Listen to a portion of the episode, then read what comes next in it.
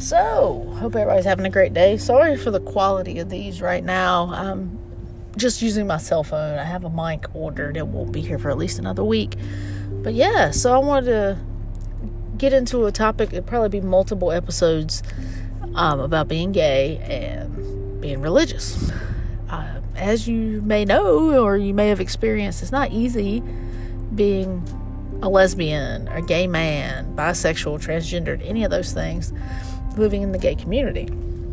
I have several examples that happened to me, but I'm more interested in other people's examples. So if you have one, please shoot me a message, let me know. For me, it started when I went to, a, I mean, I went to a Methodist church my whole life. My mom was Methodist, my dad was a Baptist, and she told me, You ain't gonna be raised Baptist, I'm gonna raise you as a Methodist. And, you know, my dad was like, whatever. He didn't care. He didn't really go to church because he worked all the time. So, I went to church every Sunday. Never understood dressing up at church. I didn't see why I couldn't wear jeans and a t shirt. It didn't make any sense to me. So I went to church every Sunday, did what I was supposed to do, did youth group, went to Bible study, Sunday school, participated in youth Sunday, all those things, and I enjoyed it. I worked at a Christian summer camp. I was a camper there wound up leaving the Christian summer camp when they found out that I was a lesbian.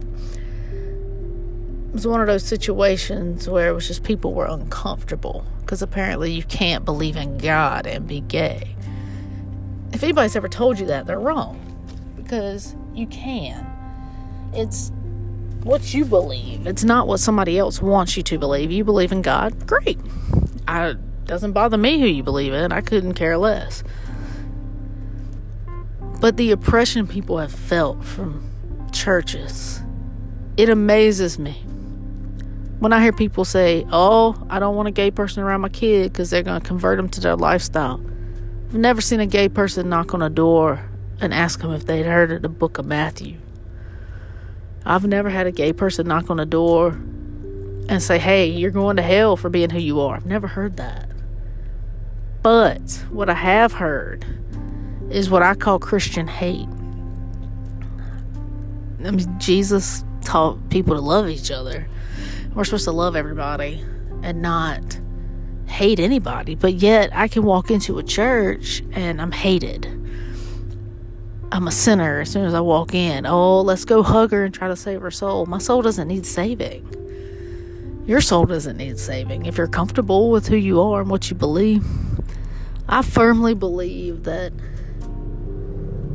when I leave this earth, where whether it be today, 20 years, however long, you know, there is an afterlife.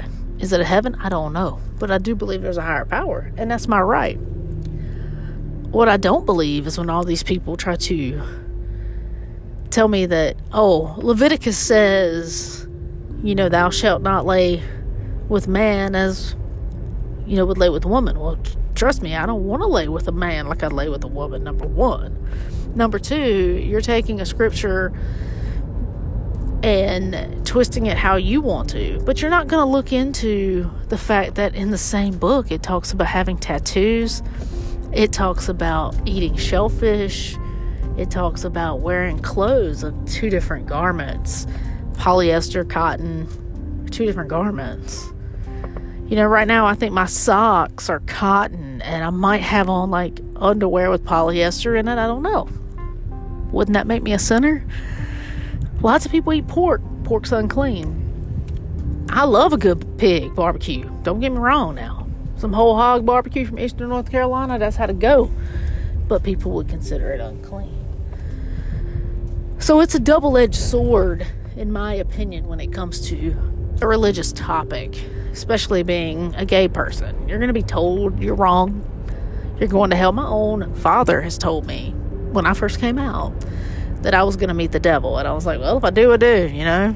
He and I might be friends. I don't know. But I did tell him I disagreed with that statement. And since then, he has actually come around and has been more understanding, doesn't believe that anymore Uh, he's basically changed. Now, is everybody going to change? No, you're going to have people who are going to think you're inherently wrong regardless. But just know, religion does not define who you are. What somebody else believes is their religion does not define who you are. It doesn't define who I am, it doesn't define anything. So, I'm still getting used to this podcast thing, so I'm sorry if I kind of rambled, but I hope it made some sense and that you got a little something from it. If you need to send an email, you have a question, I'll make sure I get that up in the uh, info section. So, everybody have a great day. Much love.